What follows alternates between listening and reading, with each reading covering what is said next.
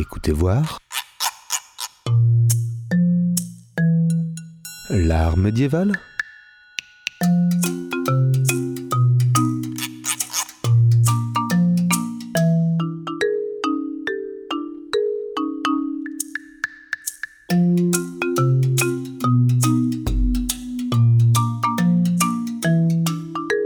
Écoutez voir l'art médiéval. Et à tous, nous nous retrouvons aujourd'hui dans les studios de Radio Pulsar sur la fréquence 95.9, la première radio étudiante de Poitiers. En ma présence se trouvent Arnaud, Quentin, Zoé, Donna et Gabriel pour parler d'art, en particulier d'un artiste allemand du XVe siècle qui est Hans Memling et de son triptyque de Saint Jean-Baptiste et Saint Jean l'Évangéliste. Pour cela, on va euh, s'attarder sur cet auteur, le contexte de l'œuvre et sur ce un triptyque. Ensuite, nous passerons rapidement sur le sujet de l'œuvre pour enchaîner sur son analyse et sa description. Enfin, pour ajouter à ce sujet déjà important, nous nous pencherons sur l'abbaye de Saint-Savin-sur-Gartempe et son tout nouveau parcours 3.0, ainsi que ses fresques uniques du 11e et 12e siècle. Bienvenue. Merci, bonjour Claire. Donc comme vous nous l'avez dit juste avant, l'auteur de ce triptyque est Hans Memling. Il est né vers 1433 ou entre 1435 et 1440 à Seligenstadt en Allemagne. Il va se retrouver orphelin assez jeune et va donc être envoyé dans une abbaye bénédictine. On pense d'ailleurs que c'est là-bas qu'il va faire la connaissance de l'art en passant des manuscrits à la peinture. Et c'est un peu plus tard qu'il va s'installer à Bruges, où il va être l'élève de Rodier van de Weyden, avec qui il sortira deux peintures de saintes. Au fur et à mesure du temps, sa peinture va évoluer et être influencée par de grands noms, tels que Jan van Eyck ou encore Petrus Christus. Mais ce n'est qu'en 1464 que l'on retrouve Memling dans son propre atelier. Et donc, en 1479, le triptyque de Saint Jean-Baptiste et Saint Jean l'Évangéliste va voir le jour. Il semblerait que cette tuile sur panneau qui mesure 1m72 sur 1m72 soit à l'origine d'une commande en 1475 de la part de deux frères et de deux sœurs. Le triptyque qui est donc trois peintures sur trois panneaux différents, qui sont reliés entre eux, ont le même sujet et peuvent se fermer.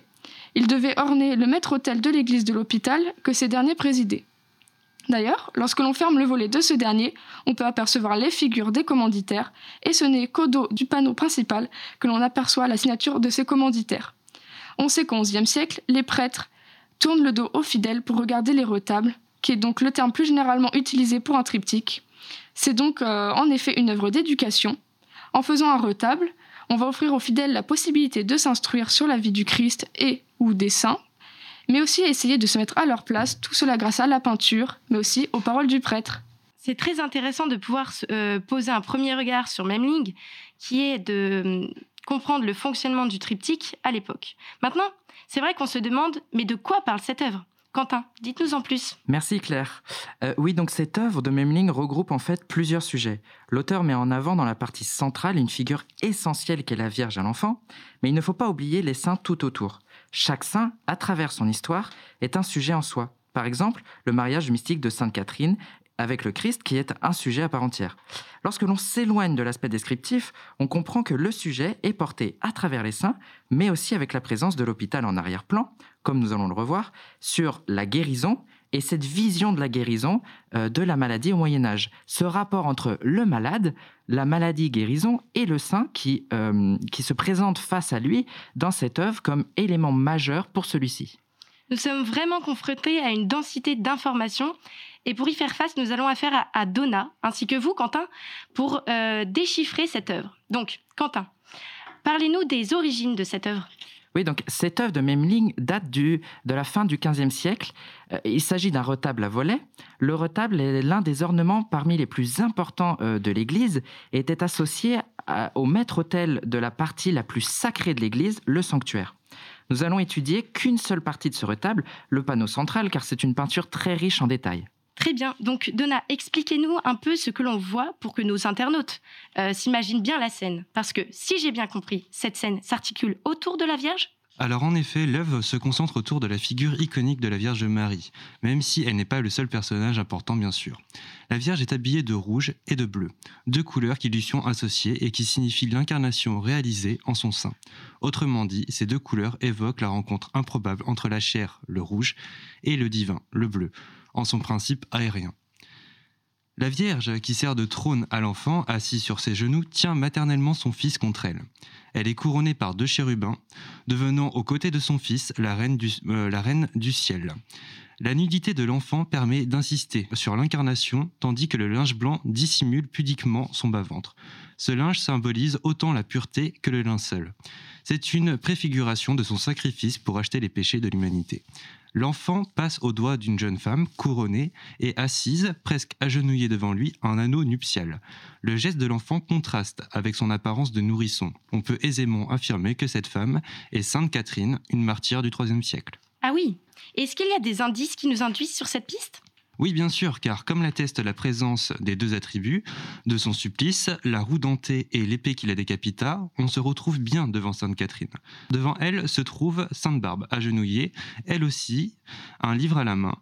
On la reconnaît elle aussi grâce à la tour tabernacle en pierre blanche, avec en son sein un hostie, référence à la légende de la, de la célèbre martyre que l'on connaît bien. Enfermée par son père dans une tour possédant que deux ouvertures, Barbe d'Héliopolis percera une troisième ouverture pour symboliser la Trinité, le Père, le Fils et le Saint-Esprit du christianisme. Si on regarde de part et d'autre de la Vierge, on retrouve deux hommes debout. À notre gauche se tient Saint Jean le Baptiste, habillé d'une tunique de peau de bête utilisée par les bergers, et tenant dans sa main voilée une hampe ornée d'une croix latine. Est-ce un agneau que je vois à ses pieds? Alors, en, effet, oui, pour intervenir euh, sur cette description, l'agneau est un autre attribut de Saint Jean. Pour continuer, d'ailleurs, euh, Jean le Baptiste est accompagné à notre droite de Saint Jean l'Évangéliste. Celui-ci est habillé euh, d'un long manteau de couleur rouge qui fait référence au sang versé par les martyrs. Il tient une coupe avec à l'intérieur un serpent. Cette coupe avec le serpent fait référence à la tentative d'empoisonnement dont il fut victime selon la légende dorée de Jacques de Voragine. Enfin, pour conclure cette brève description des personnages, il faut mentionner de part et d'autre de la Vierge deux anges. L'un musicien joue de la harpe ou de l'orgue portatif, alors que l'autre semble tenir le livre, probablement des Saintes Écritures, sur lequel la Vierge médite. Alors, je ne suis pas une spécialiste, mais la scène semble se dérouler dans un lieu assez improbable. On voit derrière les personnages des colonnes, des colonnes qui dévoilent le paysage habité de l'arrière-plan. Pouvez-vous nous éclairer? Oui, en effet, toute cette scène prend place dans un complexe architectural qui n'est pas sans rappeler l'église, et plus particulièrement l'abside d'une église. Les personnages sont dans un espace le plus sacré de l'édifice, c'est-à-dire le sanctuaire.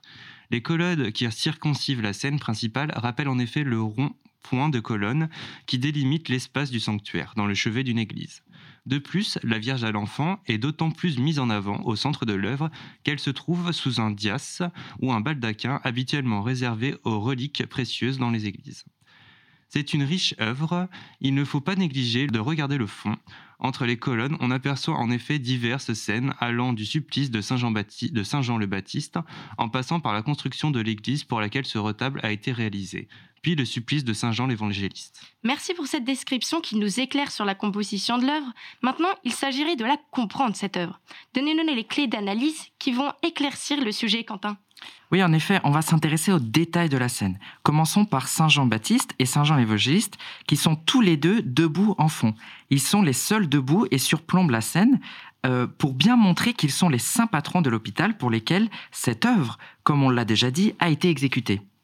Jean-Baptiste montre le Christ du doigt. Par ce geste, il indique qu'il reconnaît l'enfant comme étant le Messie et celui qui rachète les péchés du monde, signification qui est d'autant euh, plus marquée par la présence de l'agneau. Jean l'évangéliste est lui aussi debout, face et solennel. Ils ont une attitude hiératique qui s'explique par le fait que les malades regardent les saints patrons de l'hôpital pour prier, comme s'ils regardaient des statues. Et la Vierge dans tout ça Donna, qu'est-ce qu'elle nous apporte euh, comme élément de compréhension? Eh bien, la Vierge Marie tient euh, son fils avec tendresse, tout en relevant le linge blanc pour cacher le sexe de l'enfant. Le décor de la scène, que l'on a vu précédemment, renvoie donc à l'église. Cette Vierge à l'enfant, sous le baldaquin, nous montre qu'elle est ici la métaphore de l'église, l'institution de l'église, qui réitère quotidiennement l'incarnation lors de la messe. Euh, ce que rappelle l'enfant qui est assis sur les genoux, euh, le peintre avait reçu la commande de mettre en avant le rôle d'institution ecclésiastique qui avait en charge la guérison de l'âme, le rachat des péchés et du corps. Les saints patrons de l'hôpital rappellent la fonction curative de la communauté religieuse qui avait en charge l'hôpital. Historiquement, les communautés religieuses ou ordres monastiques depuis le XIIe siècle ont toujours eu un lien avec le soin pour les pauvres. Il n'est pas étonnant de ce fait que l'on retrouve la Vierge qui personnifie l'Église au sein d'un espace sacré, le sanctuaire, entouré des saints protecteurs des malades. Mais alors, si je comprends bien, on a un lien entre la maladie du corps et l'âme dans la religion? Oui, oui, bien sûr, si l'on étudie le lien entre le malade et sa guérison, grâce à l'œuvre qu'il contemple, on se rend compte que euh, regarder la scène le rapproche de l'expérience sacrée de ses saints. Mais la raison principale est la guérison. En effet, la vision de la maladie au Moyen Âge est différente de notre époque. Elle est vue comme une euh, conséquence au péché ou encore une offense envers Dieu ou la Vierge. Pour guérir le corps, il faut guérir l'âme. On considérait par exemple que les hallucinations euh, liées à la fièvre étaient dues au malin et que cette souffrance était vaine, alors que les souffrances pour expier les péchés sont, elles, euh, le fait de Dieu lui-même. On peut parler de maladie punition. C'est pourquoi il faut soigner l'âme et le corps pour espérer guérir. On considérait que le malade, une fois guéri, était lavé de ses péchés. D'accord, c'est plus clair. Mais quelle est la fonction de l'œuvre de Memling dans ce processus de guérison, puisque ce retable ornait l'autel de la chapelle de l'hôpital? Pouvez-vous nous éclairer? Eh bien, une des clés pour comprendre euh, la fonction de ce retable euh, dans cette ambiance curative, c'est la figure de Sainte Barbe. Elle est dépeinte dans l'attitude de dévote méditant les Écritures. L'artiste joue donc sur cette ambivalence entre la figure de la sainte et l'attitude de dévote qui prie et médite lisant les Écritures. La figure, euh, la figure de, de Barbe, de Sainte Barbe, offre un modèle pour les malades qui priaient devant le retable. Elle s'abîme dans une méditation profonde. La sainte semble d'ailleurs tout à fait déconnectée de ce qui se passe autour d'elle. Euh, ce type de représentation est relativement fréquent dans les images de cette période. Souvent, ce sont les commanditaires des œuvres qui occupent cette place dans celle-ci. La scène qui est donnée à voir, les deux saints, euh, la Vierge à l'enfant, le mariage mystique, peut être considérée comme l'image mentale à laquelle Barbe, la dévote, accède grâce à l'efficacité de sa prière. Elle est un exemple de méditation et de prière réussie. Merci Quentin. Pour conclure sur cette œuvre, Donna, en quelques mots. Alors pour conclure sur cette œuvre, le commanditaire du retable ici invite le malade à prier aussi intensément que Sainte Barbe, pour espérer guérir car ses péchés seront alors expiés. Dans un cadre curatif, celui de l'hôpital médiéval, la guérison du corps passe par la guérison de l'âme. Alors nous allons écouter euh, Orpic euh, Hymn euh, du théâtre des voix.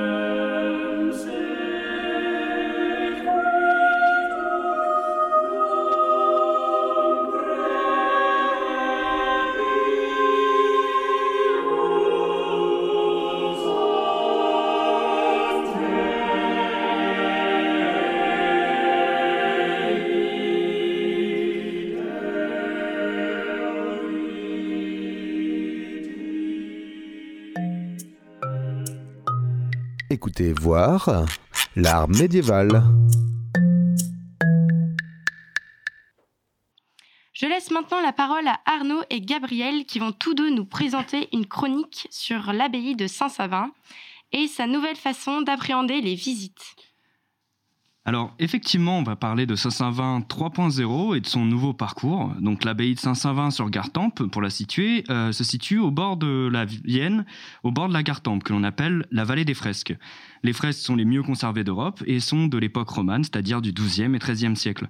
On y retrouve les thèmes de la création et la chute, l'histoire d'Abel et Caïn, d'Enoch et principalement l'histoire de Noé et de son arche la tour de Babel, l'histoire d'Abraham, de Jacob et de Joseph, de Moïse.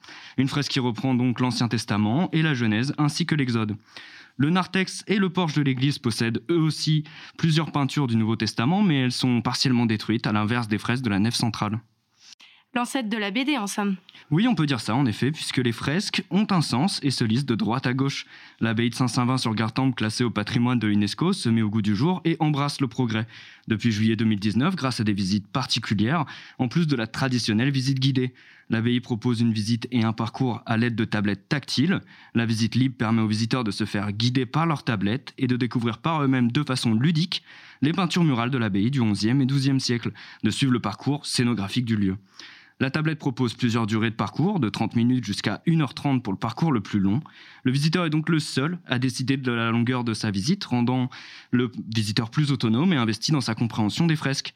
De plus, cela permet aux visiteurs étrangers et malentendants de se plonger dans la visite, car plusieurs langues sont proposées pour la visite, notamment la langue des signes, ce qui a permis une augmentation des visites des étrangers de 6,5% comparé à avant l'introduction de cette méthode 3.0.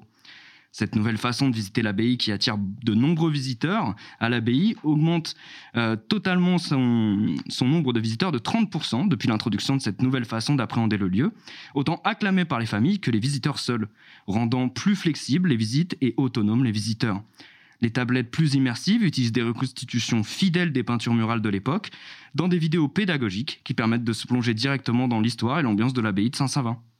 Pourtant, cette nouvelle façon de visiter l'abbatiale ne remplace-t-elle pas euh, les autres visites plus traditionnelles avec un guide?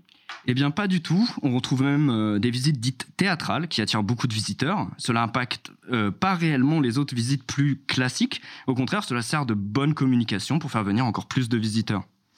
Avec cette nouvelle façon de visiter, on peut se demander pourquoi?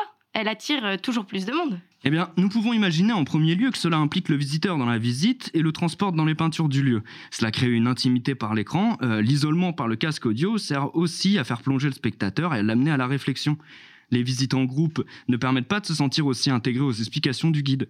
L'écran inspire donc l'attention des visiteurs, c'est une façon habile de se servir des nouvelles technologies qui sont parfois critiquées, parfois appréciées pour cette même raison. Laisser le visiteur faire le choix de la durée de son parcours est aussi une façon intelligente de l'impliquer, d'autant plus qu'avec son choix, il décide lui-même de la durée de son intention. Alors une autre question importante, euh, pourquoi euh, l'abbaye de Saint-Savin a décidé euh, d'intégrer ces tablettes dans, dans, le nouvel, dans les nouvelles visites? Eh bien, la réponse la plus évidente est une envie de proposer une restitution de l'abbaye de Saint-Savin à l'époque médiévale. Une façon parfaite de montrer la réalité des choses à cette époque, c'est un outil qui permet de voyager dans le temps d'une certaine façon. Le circuit amène le visiteur sur des balises sous forme de numéros, et avec l'aide de sa tablette, il reçoit des commentaires d'archéologues et d'historiens de l'art, des reconstitutions 3D, des textes et des sons d'ambiance ainsi que des photos et vidéos. Toujours dans l'optique d'intégrer le spectateur au sein même de la visite d'une façon innovante pour que celui-ci puisse comprendre l'édifice. Une autre raison, cette fois technique, sont que les fresques sont situées sur le toit de la nef, c'est-à-dire à 17 mètres de hauteur, et à cette distance, il est presque impossible d'appréhender et de comprendre chaque détail peint pour l'œil humain. La tablette répond donc à ce problème en permettant de zoomer et de voir à quelques centimètres de soi les fresques de l'abbaye. Cette tablette donne aussi accès à la crypte, normalement interdite aux visiteurs. C'est donc un outil très pratique, malin, qui répond aux besoins des visiteurs de cette abbaye chargée d'histoire.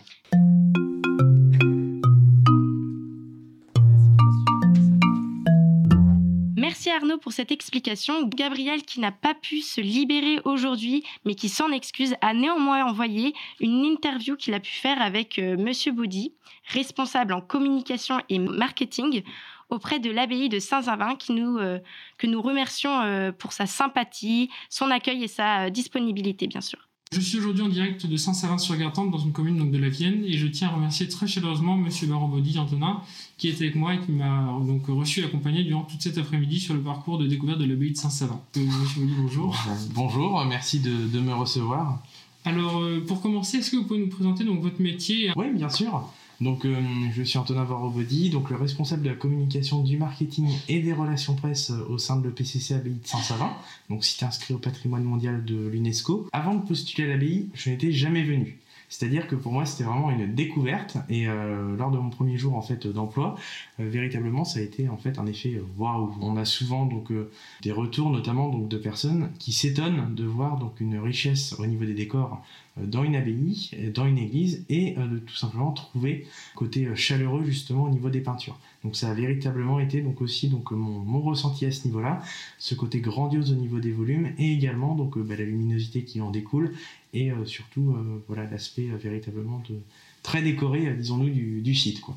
D'accord. Donc euh, depuis peu, juillet 2019, donc il me semble que l'abbaye propose maintenant une façon innovante de visiter les lieux avec la mise en place donc d'un nouveau compagnon qui prend la forme d'une tablette. Est-ce que vous pouvez nous en dire un peu plus sur le projet des tablettes euh, qui a permis de les mettre en place euh, à Saint-Savin Tout à fait, effectivement. Donc on s'est aussi inspiré notamment, je vous cache pas, des, châteaux de la Loire également, voilà, qui peuvent proposer également ce type de médiation euh, au sein de leur site. Euh, le projet donc de tablette numérique euh, compagnon de visite, donc comme vous l'avez dit, a maintenant donc deux ans, un petit peu plus de deux ans. Il résulte d'un travail en fait qui a été fait depuis 2015, grosso modo. Voilà un travail de réflexion qui a été fait donc pour on va dire renouveler la médiation donc au sein d'un site culturel comme celui-ci à l'abbaye de Saint-Savin pour coller un petit peu plus aux besoins notamment des, publics, des différents publics que l'on accueille. Ça peut être des familles, des couples, euh, des personnes internationales également. Euh, là voilà, la tablette permet donc à, tous ces publics-là d'avoir donc l'accès donc à l'information et notamment dans leur propre langue pour les publics internationaux. C'était véritablement un besoin euh, pour le site, une nécessité également, puisque donc la médiation notamment sur les sites culturels change voilà au- aussi au fil du temps entre guillemets en fonction des besoins et des attentes en fait des visiteurs et euh, notamment pour la préservation d'un patrimoine comme celui-ci inscrit à l'UNESCO, euh, on ne transmet pas un site UNESCO de la même manière pour les jeunes générations et les générations futures que nous faisions pour les personnes qui sont nées, mettons, il y a 50-60 ans. L'appétence et euh, le niveau d'attirance et ce qui va attirer ces publics-là va changer, donc euh, notamment pour, euh, et on le voit très bien aujourd'hui, notamment donc avec la digitalisation et donc la le numérique qui justifie pleinement en fait l'entrée dans ce, dans ce 3.0, disons-nous. Et donc, est-ce que vous pensez que ce format numérique peut réconcilier en fait les jeunes avec le secteur culturel? Parce que on entend beaucoup qu'en fait les jeunes voient donc ces lieux culturels plus un lieu réservé ce qu'ils appellent donc aux adultes. Exactement. Et je vais même aller plus loin, notamment par rapport à une abbaye, et ça, faut être assez lucide là-dessus. Une abbaye, euh, bon voilà, qui a une histoire euh, euh, religieuse. Nous, on a aussi tout intérêt, et ça, c'est mon travail notamment en tant que communicant, à casser ce stéréotype-là et même tous les stéréotypes de manière générale dans une abbaye où voilà, il faut faire tout en silence, où on s'amuse pas trop, quelque chose d'assez figé. Et bien justement, nous, on a pris le pari en disant voilà que c'est l'abbaye de Saint-Savin l'audacieuse on peut se permettre justement de contrecarrer, on va dire, ces stéréotypes-là, et c'est assez, euh, c'est assez plaisant au niveau, donc notamment de la communication et également au niveau de la médiation sur le site. On peut se permettre beaucoup plus de choses pour justement démontrer qu'un site comme celui-ci peut être euh, aussi bien adapté à un jeune de 12 ans qu'à quelqu'un, euh, je vais extrapoler de 95 ans. Euh, on peut véritablement répondre à tout le monde. D'accord. Donc, si en parlant donc, des, des langues qui ont été mises sur la tablette, donc elles sont au nombre de 8 au total, en intégrant donc la langue des signes comme euh, on en a parlé tout à l'heure. Et donc, ça, me vient à vous poser la question euh, ces tablettes-là, c'était plutôt une demande du public ou plutôt une idée de l'équipe de l'abbaye? Parce qu'on voit que le nombre de visites augmente au fil du temps. En 2019, on était à plus de 37 000 visiteurs. Et en 2020, malgré les restrictions sanitaires, on est à plus de 18 000 par mois. Oui, exactement. Tout à fait. Euh, donc en fait, c'est un petit peu des deux, comme je vous ai dit. Nous, euh, avant en fait, pourquoi on s'est posé la question en 2015 de renouveler en fait euh, bah, l'offre, on va dire, de médiation, c'est tout simplement parce qu'avant déjà, euh, à partir de 2012 notamment, l'UNESCO a demandé euh, à chaque site mondial, notamment du patrimoine mondial, de rédiger un plan de gestion.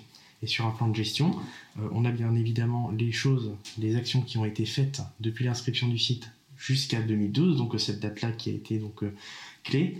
Ce qui est fait actuellement sur le site pour développer euh, justement le, site et le conserver, et la vision qu'on a, ce qui est aussi la partie la plus intéressante. Et c'est à partir de ce moment-là en fait qu'il y a eu un travail de réflexion et véritablement donc après le temps que ça se mette en route à partir de 2015 justement pour ce qui est de la, tablette numérique. Après la tablette numérique s'inscrit véritablement dans un projet plus global de développement du site, avec notamment donc une mise en tourisme plus axée sur les familles et les internationaux. Voilà. J'ai donc une dernière question pour clôturer cette interview. Est-ce qu'on pourrait attendre dans les années futures peut-être une visite de l'abbaye de Saint-Savin en réalité virtuelle ou de, chez soi en fait pour pouvoir visiter l'abbaye dans son entièreté? Hmm. alors, très bonne question. Euh, c'est vrai qu'on avait eu la question, notamment, ça avait été une question par rapport au confinement, euh, voilà, où on ne pouvait plus bouger. Euh, on a donc, donc ça nécessite énormément de coûts. nous, euh, ce que l'on a fait, donc, euh, et notamment ça a été le parti pris là-dessus, c'est que effectivement, certes, la période d'incertitude actuelle peut peut-être bénéficier, enfin va être très bénéfique pour la visite virtuelle. Par contre, il ne faut pas oublier que euh, voilà, les sites culturels, même si ce sont des, encore une fois des monuments, des choses assez concrètes, il y a quand même de l'humain derrière. Et notamment, en étant trop de digital, voilà, au bout d'un moment, on pourrait peut-être perdre quelque chose. Non pas que ce soit pas du tout pratique, hein, c'est pas ce que je dis. Par contre, on aurait peut-être perdu notamment ce côté on va dire pour le coup inestimable, qui est euh, la relation humaine et qui est en fait le cœur du métier. On peut donc s'interroger sur euh, la pertinence à long terme voilà, de, cette tendance, entre guillemets. D'accord, Merci beaucoup, Monsieur Barou, pour toutes ces réponses. Je vous en prie. Donc, suite à cette expérience, Gabriel a tout de même voulu témoigner de cela. Il nous a laissé cette phrase, donc je cite Cette manière innovante de faire la visite est intéressante, autant avec un guide que de manière individuelle avec ses tablettes. Et je conseille aux gens qui nous écoutent de ne pas hésiter de se rendre à Sassava pour découvrir l'histoire de cette abbaye ainsi que son voyage dans le temps.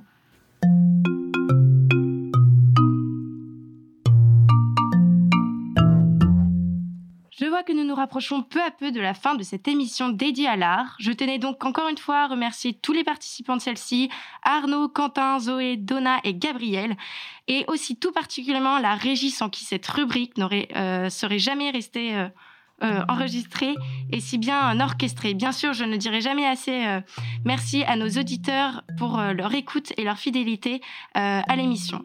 Vous êtes toujours les bienvenus sur la fréquence 95.9 Radio Pulsar. Je vous souhaite une bonne fin d'après-midi et je vous dis à bientôt.